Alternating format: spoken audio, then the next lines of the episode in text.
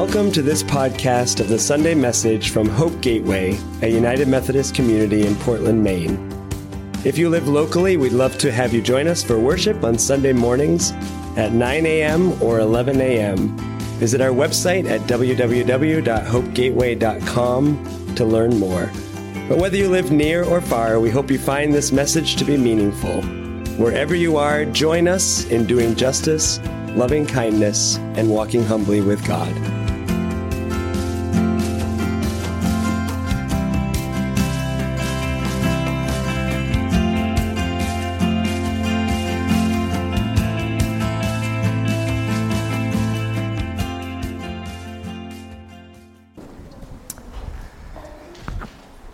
Today we are concluding a worship series that we started three weeks ago called Grateful.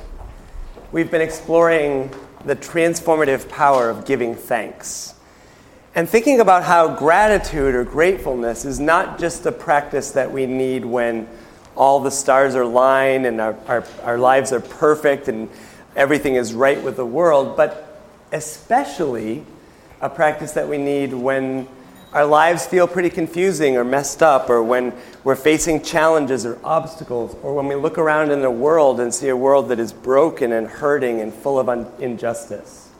That's when we need especially to dig and find those things for which we're grateful. And, and if we can't find them, to dig a little harder and to practice gratefulness. Today is our stewardship commitment celebration.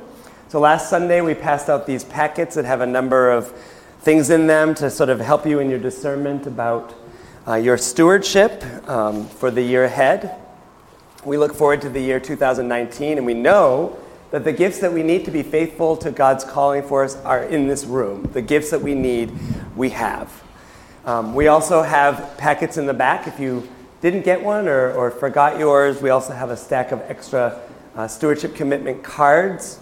And in a bit, we're going to invite you to come forward and put yours in the basket if you're prepared to do that today. As you can see, uh, folks from the 9 o'clock gathering have already done that, so we'll be adding ours to theirs. And then we'll offer them to God with thanksgiving for all the gifts that God has given to us and with hope for a year of ministry and mission that is yet to come. Today we have the blessing of three people from the Hope Gateway community who are going to share from their hearts a little their own personal testimonies.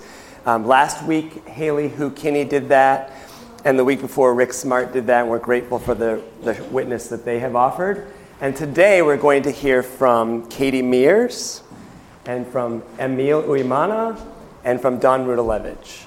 Uh, and they're going to share a little bit from their heart. So let's start with Katie.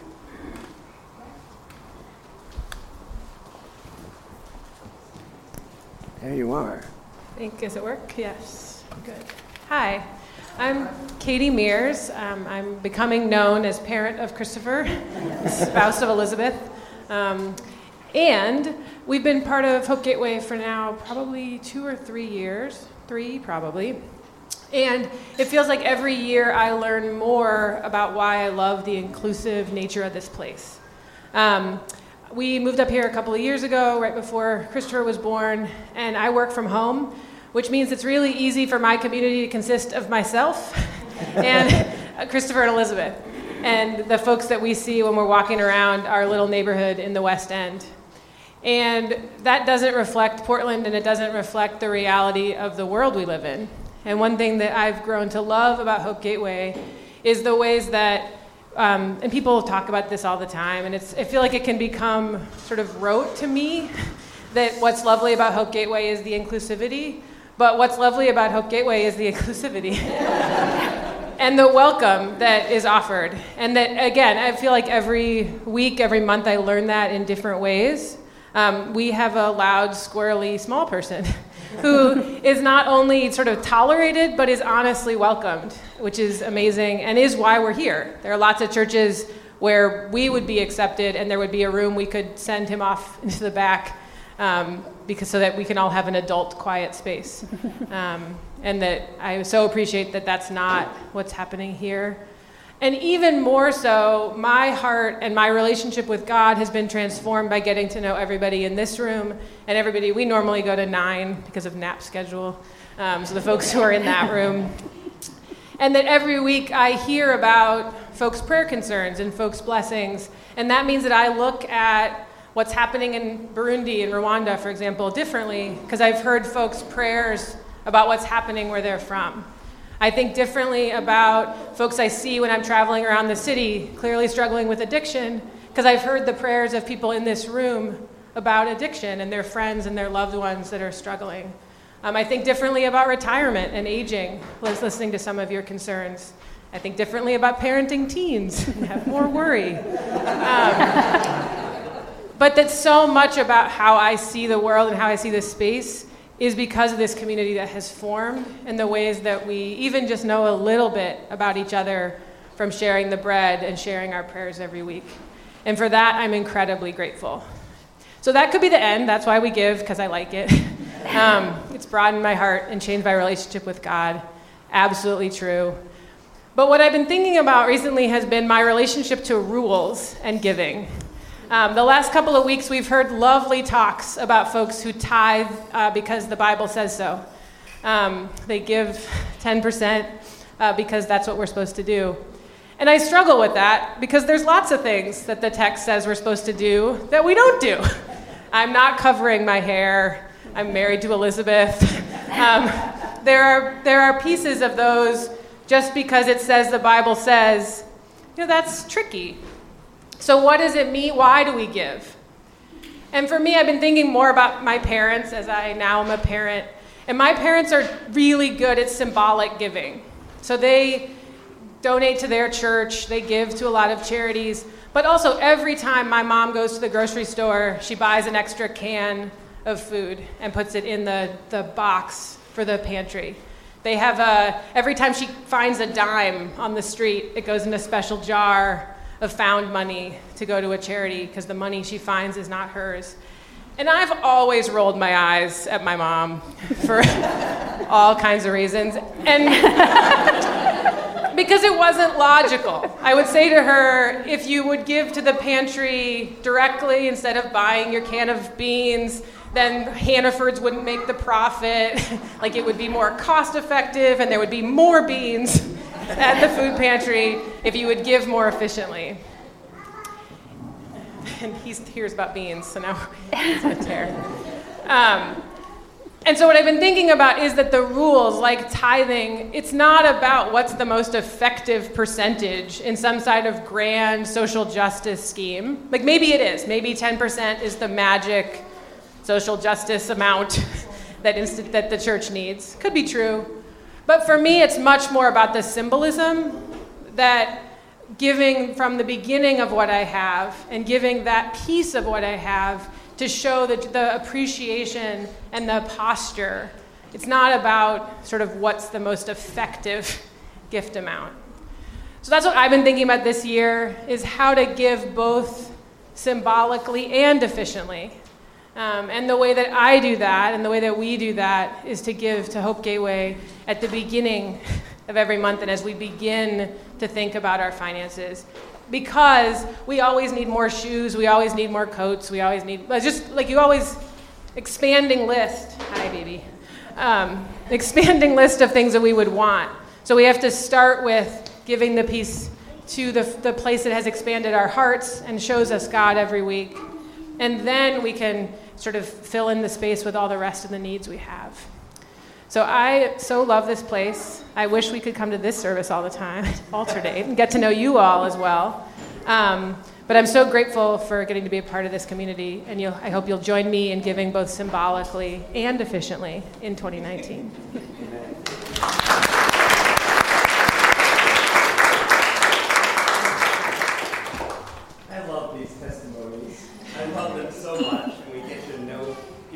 better and hear different perspectives, and it's so enriching.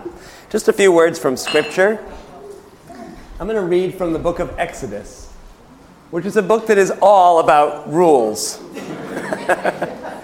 this past summer, we shared a worship series called Moses, Reluctant Prophet, exploring um, that story of Moses from the time that he was placed at the river's edge, you know, to escape the violence and, and death um, all the way through to the Exodus and on to the Promised Land. And I'm going to read from the very end of Exodus, where Moses has gathered together all the people and he's giving them his fundraising pitch. That's basically what this is. They want to initiate a project, and the project is building a tabernacle, a place where God dwells, where they can encounter God. This is sort of the pinnacle of their experience. They are ready to, um, to claim all that they've experienced together and to memorialize it, um, but not for the past, for the future, for their relationship with God. So I want to share this reading where Moses is speaking to the people about this.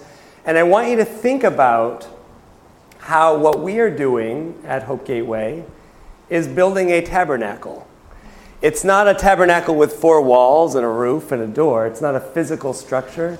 But we are building a spiritual tab- tabernacle, a community wherein God dwells, a place where we come and sit with one another and experience the holy together. So here's what Moses says Moses gathered together the whole Israelite community and said to them, These are the things that the Lord has commanded you to do. Collect gift offerings for the Lord from all of you. Whoever freely wants to give, should bring the Lord's gift offerings gold, silver, and copper, blue, purple, and deep red yarns, fine linen, goat's hair, ram skin dyed red, beaded leather, acacia wood, the oil for the light, spices for the anointing oil and for the sweet smelling incense, gemstones, and gems. Now, I hope that none of you brought those things. We weren't anticipating any goat's hair in this basket. But see, he's in, Moses is inviting people to give what they have for the building of this project that is upcoming. Skipping ahead quite a bit. The whole Israelite community left Moses, and everyone who was excited and eager to participate brought the Lord's gift offerings to be used for building the meeting tent and all its furnishings and for holy clothes. Both men and women came forward, everyone who was eager to participate brought pins, earrings, rings, and necklaces, all sorts of gold objects. Everyone raised an uplifted offering of gold to the Lord. And everyone who had blue or purple or deep red yarn or fine linen or goat's hair or ram skins dyed red or beaded leather brought them too, and all the other things. They brought them forward and they brought them forward and they offered them to God. Skipping again. Moses then called together Bezalel, Oholiab, and every skilled person whom the Lord had given skill, who was eager to come and do the work. So he's calling together the contractors, right? Moses gave them all the gift offerings that the Israelites had contributed to the work on the sanctuary. They kept bringing him more and more spontaneous gifts, morning after morning. Finally, all the skilled workers building the sanctuary left their work that they were doing one by one to come and say to Moses, now listen, to come and say to Moses, the people are contributing way too much material for doing the work that the Lord has commanded us to do. So Moses issued a command that was pro- proclaimed throughout the camp. Every man and woman should stop making gift offerings for the sanctuary project. So the people stopped bringing anything more because what they had already brought was more than enough to do all the work. Can you imagine that moment when the I can't. No. Can you imagine the moment though when the invitation has been extended and people respond so generously that Moses has to say, "Stop! We don't need any more. We have enough." And what I take from that is that we really do have enough. What we need for the work to which God calls us is already among us. The gift is in the giving. The gift is in the offering of what God has given to us for God's work in the world.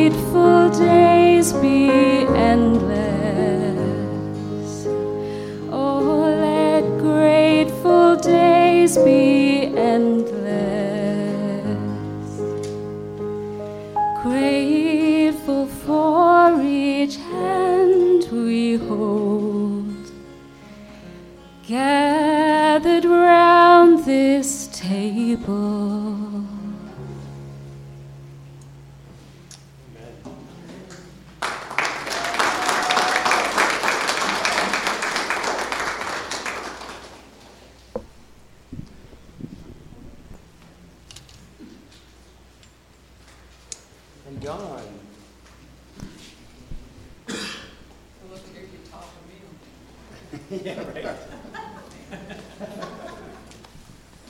Not going to try. Indeed, after Katie and Emil and a couple mini sermons from Alan, uh, don't know that there's much else to say, but sin- on the theory that nothing succeeds like excess, I will um, go on. The,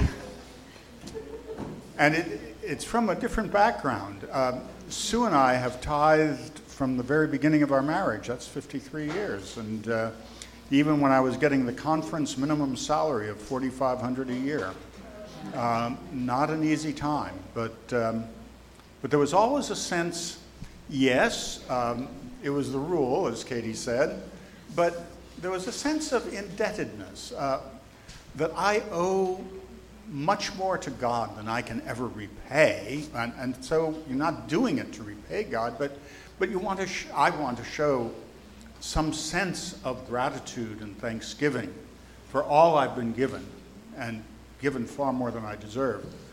And, but also to the, to the denomination at that point, which was very much socially justice activated. Um, I wish it were so today. Um, we were we were committed to that, and it felt good. And over the years, even when churches didn't go the way their pastor thought they ought to go, uh, even when uh, I was told to shut up about social justice, we continued to tithe because it wasn't just about that local church, it was about us and about what we wanted to be and the, the symbol that we wanted to express of our giving, of our commitment. That may sound a little heavy, and it changed. Never felt heavy, but it sounds that way. It, but that changed with Hope Gateway. Because with Hope Gateway, that giving becomes a joy.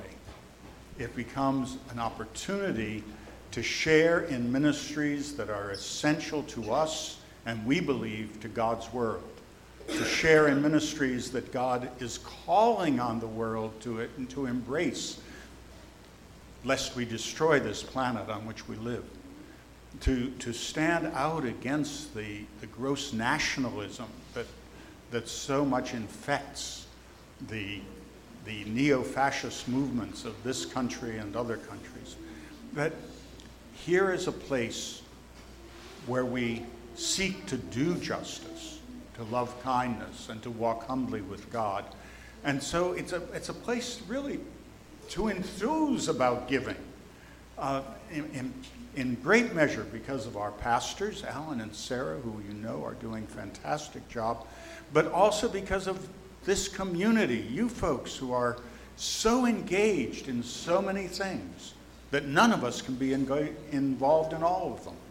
It, it's a magnificent opportunity. And so now that we are in a very privileged position where we're able to give even more, we go well beyond the tithe because not out of any obligation, but out of a sense of joy for God's relationship both with us and the community that we are privileged to be part of. And so I thank you for that, opportunity to give and to keep giving. Thank you. Amen. Amen.